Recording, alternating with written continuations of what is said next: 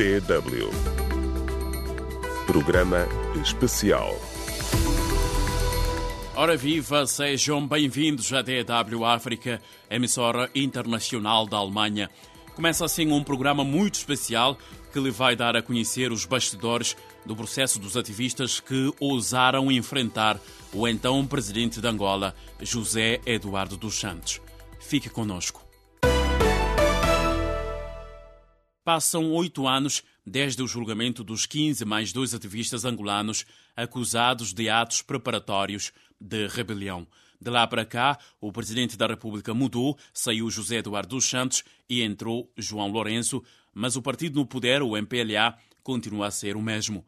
A DW África foi até Angola para falar sobre os bastidores do processo que deu que falar em Angola e no mundo inteiro, em que 15 mais dois jovens foram acusados de atos preparatórios de rebelião.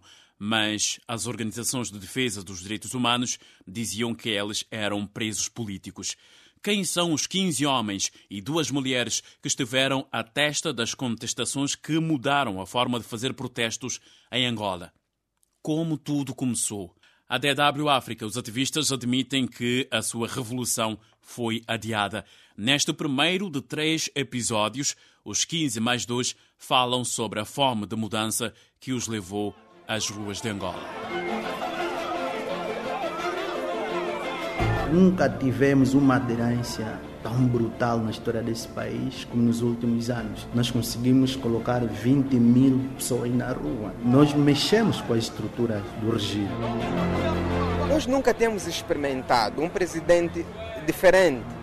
Sabes, nós nascemos e encontramos um presidente, encontramos um partido, encontramos uma única forma de fazerem as coisas. Nós queríamos ver uma coisa diferente, um outro presidente, um outro partido.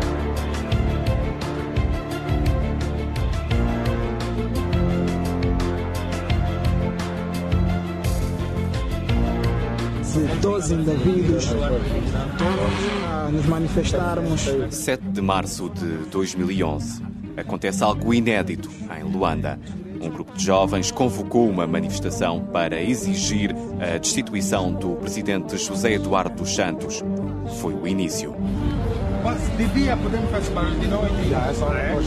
Que deu início a esse movimento eh, foi, foi convocado naturalmente dias antes eh, e era para os interessados estarem no local, no Largo da Independência, localizado em Luanda, às, à meia-noite, portanto às zero horas, do dia 7 de março de 2011. Nós marcamos a hora da manifestação zero horas. Zero horas. Talvez também era inocência e não tínhamos noção eh, da brutalidade, dos reais perigos que correríamos, mesmo até com os discursos inflamados dos senhores Bento Bento, por exemplo, a, um, Roberto Dalmeida, Virgílio Fontes Pereira, né, eles apareceram em público eh, e o Dino Matrosso disse mesmo, quem sair vai levar bala.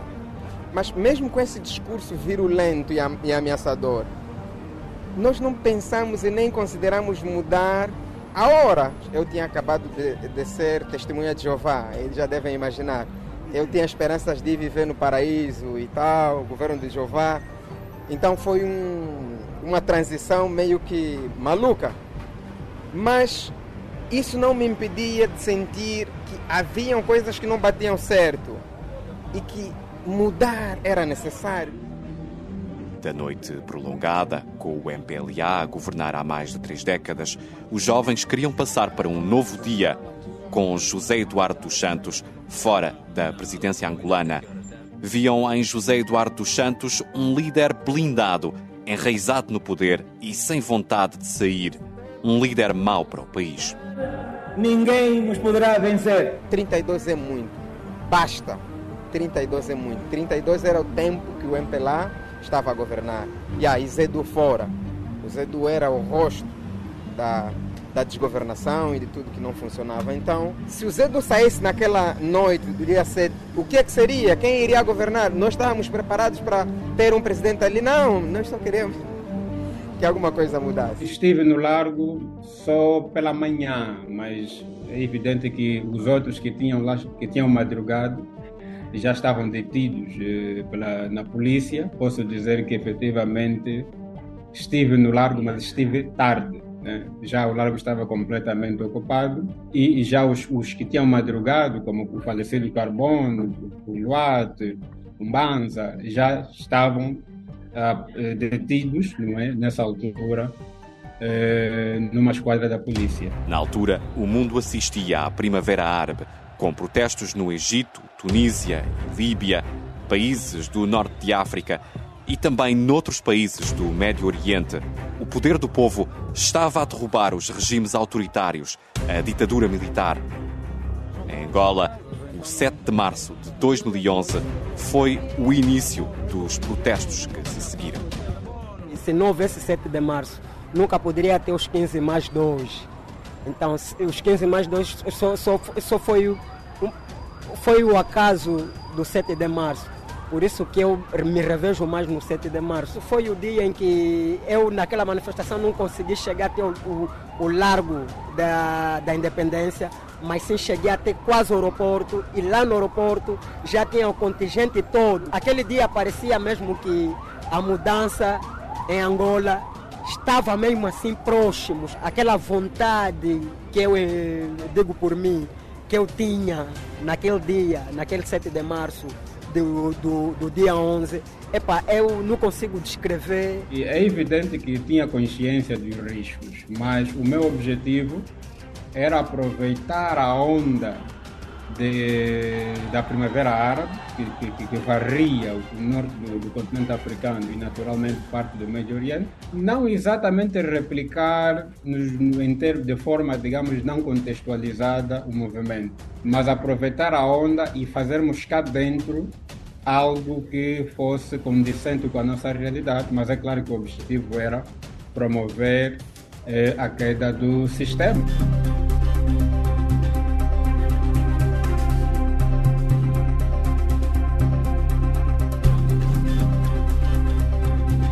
Protestos continuaram depois do 7 de março e eram abafados logo à nascença. Os ativistas eram detidos.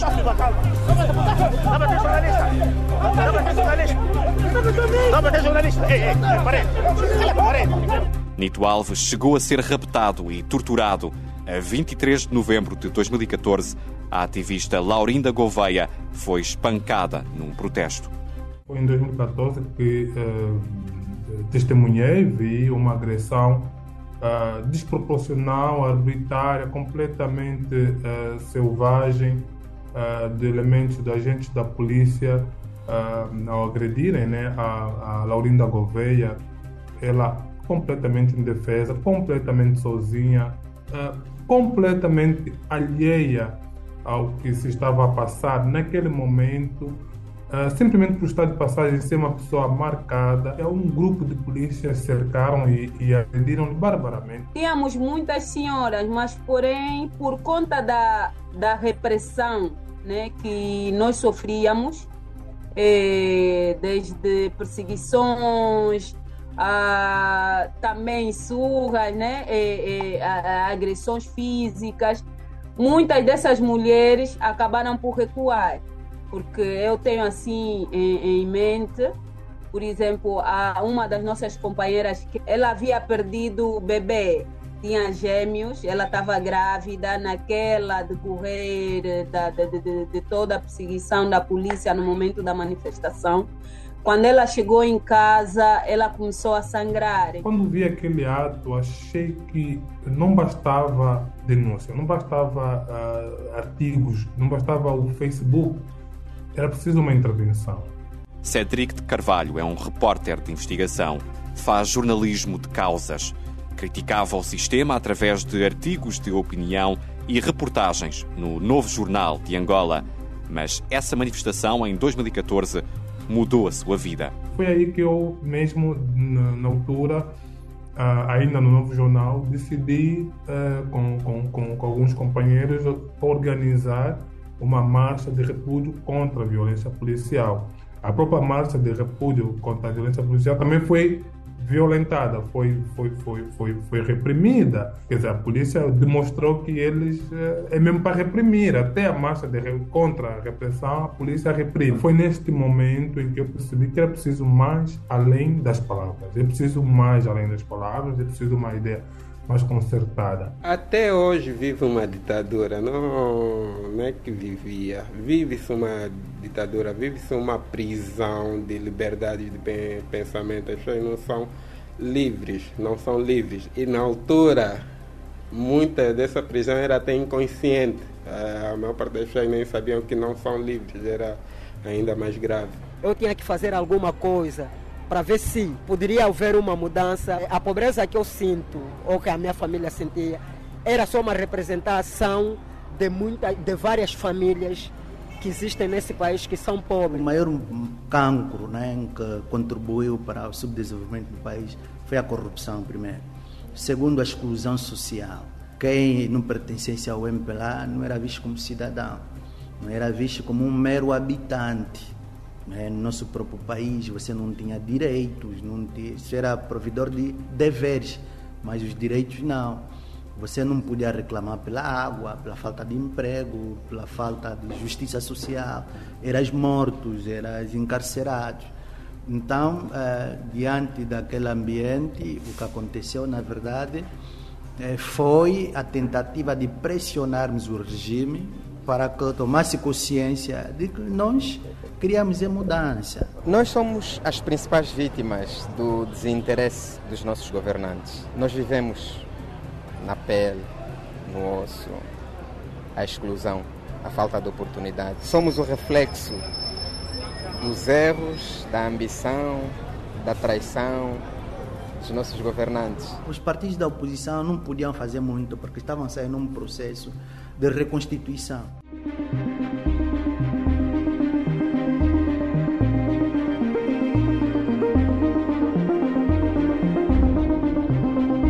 Num domingo, Dito Dali ouviu atentamente o debate África e o Mundo em sete dias, um programa da Rádio Despertar. Entre os convidados estava Domingos da Cruz. A ideia de formar um grupo para discutir a situação política em Angola veio daí. A ideia surgiu através de um amigo nosso, Domingos da Cruz. Eh, na verdade, eu venho do Mochico. E de onde eu venho, falar de política na altura, que ele te custaria a exclusão social, percas de amigos. Você, de certa forma, vivia um ambiente de exclusão. Você não podia eh, partilhar a tua visão, fazer uma análise, uma crítica sobre a situação política. Depois transformei a minha casa num espaço de debate. Eu convidava os Maputa Anconda, os Domingos da Cruz, o DJ Gangsta, Miguel Neto, entre outros, né? participavam em casa para discutirmos o país.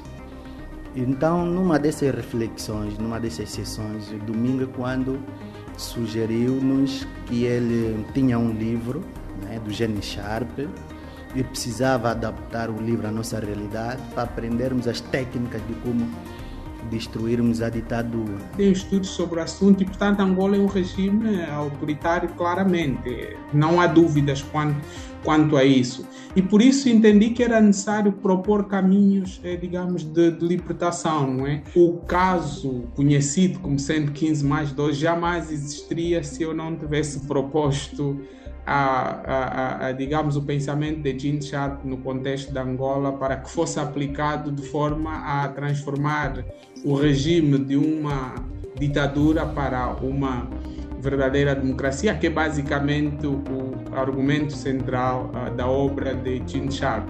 Os encontros eram na Vila Alice, no centro de Luanda. Estávamos a estudar ferramentas de, de lidar de forma pacífica ou ultrapassar de, de forma pacífica com, com a ditadura. É um livro de, de ferramentas muito interessante. Então vimos nele uma, uma, uma grande oportunidade. Existem várias formas de luta contra um regime autoritário. De uma forma abstrata e geral, existem três possibilidades. Ou se pode optar por uma guerra no sentido convencional, não é? uma guerra de guerrilha, por exemplo ah, também é outra forma, mas no contexto de um regime autoritário, habitualmente aparecem grupos que fazem guerrilha. Vai lá. um, ou opta-se por um golpe de Estado, que nós conhecemos em vários países africanos acontecem eh, golpes de Estado com vista a transformar os regimes, e para quem não acredita nem na violência de uma guerrilha, nem num golpe de Estado, eu entendi que, tendo em conta a história da Angola, ah, e todo o ambiente que se vive no país, o mais adequado é efetivamente eh, às técnicas de luta eh, não, não violentas. Eh, na altura, as opiniões se dividiam. Né? Uns entendiam que a principal causa dos problemas era José Eduardo Santos, e outros entendiam que eh, o problema da Angola era o MPLA. Mas a mim também tinha a convicção de que eh, a raiz dos problemas nessa altura era José Eduardo Santos ainda não tinha a noção mais, ah, mais acabada de que o problema era o mesmo sistema por completo. O nosso primeiro objetivo era mesmo tirar José Eduardo Santos do poder, porque aquelas reuniões depois iriam resultar num movimento consistente que levaria mesmo à queda do José Eduardo Santos. As autoridades depressa intervieram. Os encontros começaram em maio de 2015. Em junho, vários ativistas foram detidos por agentes do Serviço de Investigação Criminal na Vila Alice. Os outros foram notificados ou detidos mais tarde. Foram acusados de planear um golpe de Estado em Angola. Nesse sábado do dia 20, eh, curiosamente foi meu primeiro dia. Eh, eu chego um, num período de uns 15 minutos, 10 minutos, tínhamos sido surpreendidos pelos agentes do SIC. Né, abriram a porta do espaço onde nos encontrávamos e uh, anunciaram a nossa detenção.